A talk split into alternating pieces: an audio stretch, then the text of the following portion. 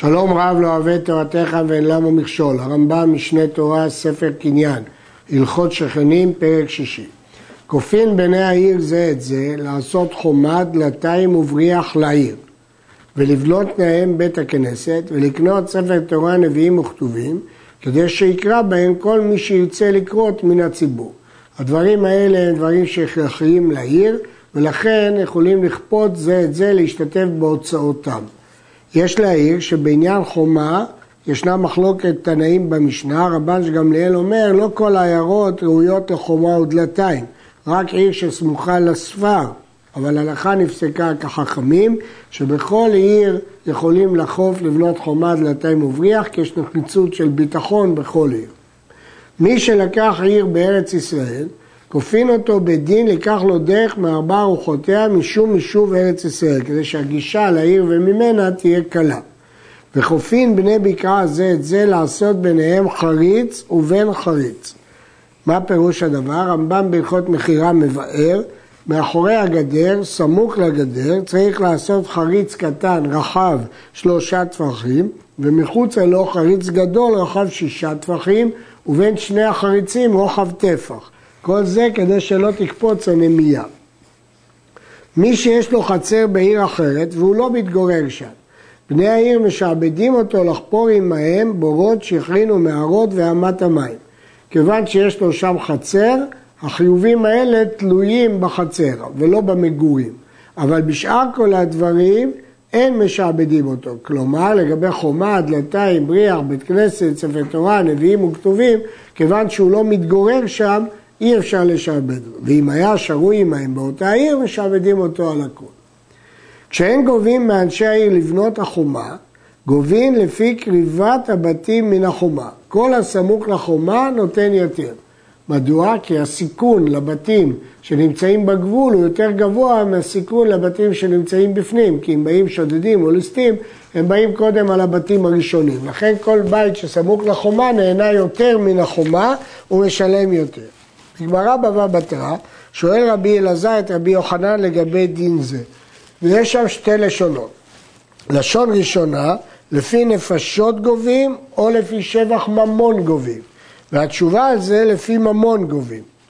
אחר כך השלישנה אחרינה, כשהם גובים לפי קירוב בתים הם גובים, או דילמה לפי ממון. והוא השיב לו לפי קירוב בתים. הרי ניגשו התוספות בערו, שלפי הלשון השנייה, השאלה אם רק לפי ממון, או גם לפי קירוב בתים וגם ממון. כלומר, אין דעה שרב קירוב בתים מלבד. אבל הרמב"ם לא סובר כך, וסובר שהלשון השנייה דנה רק בקירוב בתים.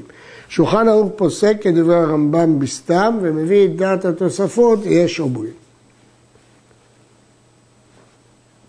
וכל אדר בעיר 12 חודש, או שקנה בבית דירה, נותן עם בני העיר בכל הדברים שצריכים לתיקון החומה והדלתות ושכר הפרשים השומרים את המדינה, וכל כיוצא באלו מדברים שצריכים השומרים את העיר. ממתי הוא נקרא בן העיר?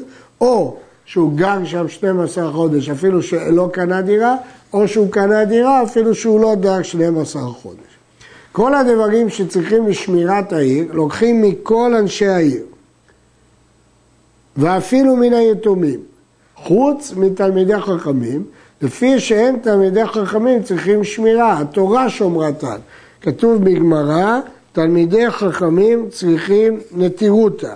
תלמידי חכמים צריכים נתירותה, כלומר, הפטורי מחובה ציבורית, שתלמידי חכמים לא נהנים ממנה כיוון שהתורה שומרת עליהם, ולכן הם לא צריכים לשלם מס על החומה, על הפרשים ועל השמירה. אבל לתיקון הדרכים והרחובות אפילו מן החכמים, שצריכים לשרצות שיפוצים בכבישים, גם תלמידי חכמים משתתפים.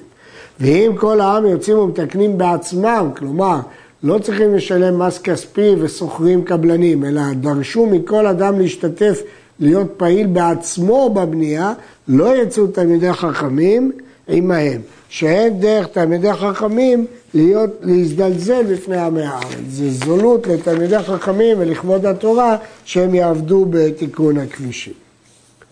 היו חופרים נהר להביא בו מים למדינה, גובים אף מן היתומים, שזו זכות להם, כדי שישקו ממנו שדותיהם וחרמיהם. לפיכך אם הרע להם דבר ולא באו המים, הואיל ונענו היתומים, מחזירים להם כל מה שנלקח מהם וכן כל כיוצא בזה. הכלל הוא שיתמה לאו בני מחילה, כלומר יתומים לא יכולים למחול. לכן, אם באו מים, כן לוקחים מהם, כי זה לטובתם, אבל אם בסופו של דבר לא הגיעו מים, הם לא מוחלים, אין להם מחילה, ולכן צריכים להחזיר להם. כופים בני מבוי, זה את זה, שלא להושיב ביניהם, לא חיית ולא בורסי ולא אחד מבעלי אומנויות. היה שם במבוי אחד מבני המבוי אומן ולא מיכו בו, או שהייתה שם מרחץ או חנות או יחי, אם הובא חברו ועשה מרחץ אחרת בצדו או תחון אחרת, אינו יכול למנעו ולומר לו אתה פוסק חייל. ואפילו היה מבני מבוי אחר, אינם יכולים למנעו, שהרי יש ביניהם אותה אומנות. אבל גר ממדינה אחרת שבא לעשות חנות בצד חנותו של זה או מרחץ בצד מרחץ של זה, יש להם למונעו. ואם היה נותן עמהם מנת המלך, אינו יכול למונעו. לפי שיטת הרמב"ן, אז אם אין במבוי הזה אומנות, הם יכולים למנוע מאדם לפתוח מרחץ האומנות שגורמת שהרבה אנשים ייכנסו וייצאו ומרבה עליהם את הדרך. אבל אם יש אחת שיש לו אומנות, אז כמובן שהם כבר לא יכולים לטעון כעובדה שיש אחת שיש לו מרחץ האומנות, וגם הוא לא יכול לטעון שהוא גוזל את חייו, כיוון שכשאחד מבני מבוי עוסק במבוי, אז לכן הוא לא יכול לעקב. זהו פירוש הרמב"ם. לעומת זאת, רש"י מפרש באופן שונה, שהכל מדובר כשאחד מבני המבוי כבר עוסק באומנות הזאת, ואז יכולים בני מבוי לעכב בין אומנות דומה, כלומר, כיוון שכבר יש במבוי, הוא ממעט את פרנסתו של זה. כלומר, לפי רש"י, יכולה להיות טענה של פסיקת חיות בתוך המבוי, אבל לפי הרמב"ם לא, כי לפי הרמב"ם זה נקרא בלשון הגמרא ולשכנו אינו כופהו. אם יש כבר אומנות אחת כזאת בתוך המבוי, הם כבר קיבלו עליהם ואפשר לעשות עוד, והוא לא יכול לטעון שהוא גוזל את פרנסתו. אבל גר שהוא לא משלם את מנת המלך, הוא יכול לעכב בעדו. רוכלין המחזרין בעיירות, אין בני העיירות יכולים לעכבן, שתקנת עזרא היא שיהיו מחזירים, כדי שיהיו הבשמים מצויים לבנות ישראל. אבל אין קובעים מקום ויושבים בו, אלא מדעת בני העיר, ואם תלמיד חכמים הוא קובע בכל מקום שירצה. רוכל שמסתובב בין הבתים לא מונעים ממנו, כי זאת תקנת עזרא לטובת בנות ישראל שיהיו מקושטות בשביל שלום בית. אבל אם הוא רוצה לקבוע מקום קבוע, פה הוא צריך את רישיון מאנשי העיר. אבל אם הוא תלמיד חכמים, לא צריך רישיון. הסוחרים שמביאים סחורתם למכור בתוך העיירות, בני העיר מעכבים עליהם. יכולים למנוע אותם למכור את הסחורה. ואם מכרו ביום השוק בלבד, אין מונעים אותם. כיוון שביום השוק דרך להביא מהרבה מקומות ויש הרבה קונים. והוא שימכרו ביום השוק, בשוק, ביום השוק ובשוק, אבל לא יחזרו על הפתחים אפילו ביום השוק, כי הם גוזלים את הפרנסה של הסוחרים הקבועים. ואם יש להם מלווה בעיר, הם חייבים כסף, מוכרים כדי פרנסתם אפילו בלא יום השוק, עד שיפרו את חובם וילכו להם, כדי שיוכלו לשלם את כל החוב שהם חייבים. הרי מיגש מפרש את הדין הזה שבגמרא, רק כאשר המוכרים החדשים מוכרים את אותה סחורה באותו מחיר שנמכר בעיר, אז אפשר לעכב אותם אם זה לא יום השוק. אבל אם הם חוכרים סחורה שאין בעיר, או במחיר זול מאשר בעיר, אי אפשר לעכב אותם לטובת הלקוחות. אבל דעת הרמב"ן לא כך, שאפילו במקרה שסוחרי העיר השנייה מוכרים יותר בזול, יכולים להעיר לעכב למרות הפסד על הלקוחות, כדי לא לפגוע במוכרים הקבועים.